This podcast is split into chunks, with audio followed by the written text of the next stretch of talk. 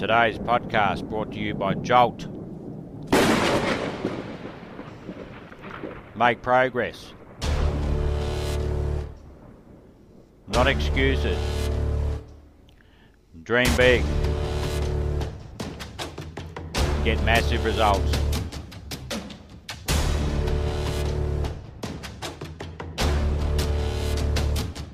William Shakespeare put it this way, Our doubts are traitors and make us lose the good we oft might win by fearing to attempt. George Bernard Shaw said, People are always blaming their circumstances for what they are. I don't believe in circumstances. The people who get on in this world are the people who get up and look for the circumstances they want, and if they can't find them, make them. Well, that's pretty apparent, isn't it?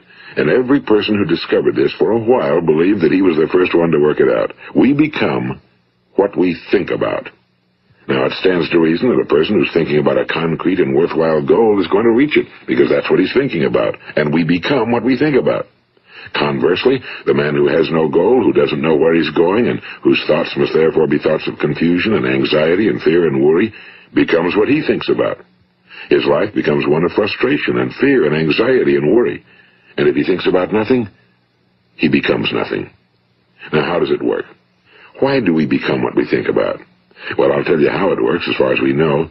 Now, to do this, I want to tell you about a situation that parallels the human mind.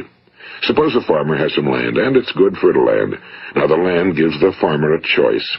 He may plant in that land whatever he chooses. The land doesn't care. It's up to the farmer to make the decision. Now remember, we're comparing the human mind with the land because the mind, like the land, doesn't care what you plant in it. It will return what you plant, but it doesn't care what you plant. Now let's say that the farmer has two seeds in his hand. One is a seed of corn, the other is nightshade, a deadly poison. He digs two little holes in the earth and he plants both seeds, one corn, the other nightshade. He covers up the holes, waters, and takes care of the land, and what will happen? Invariably the land will return what's planted. As it's written in the Bible, as ye sow, so shall ye reap. Now remember, the land doesn't care. It'll return poison in just as wonderful abundance as it will corn. So up come the two plants. One corn, one poison. Now, the human mind is far more fertile, far more incredible and mysterious than the land, but it works the same way. It doesn't care what we plant. Success, failure. A concrete, worthwhile goal, or confusion. Misunderstanding, fear, anxiety, and so on. But what we plant, it must return to us. You see, the human mind is the last great unexplored continent on Earth. It contains riches beyond our wildest dreams. It will return anything we want to plant.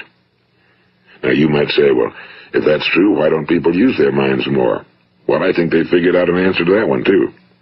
Our mind comes as standard equipment at birth. It's free, and things that are given to us for nothing we place little value on. Things that we pay money for, we value. The paradox is that exactly the reverse is true. Everything that's really worthwhile in life came to us free.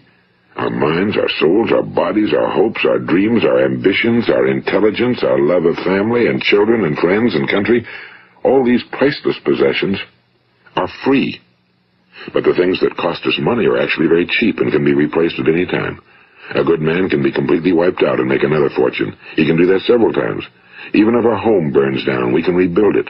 But the things we got for nothing, we can never replace.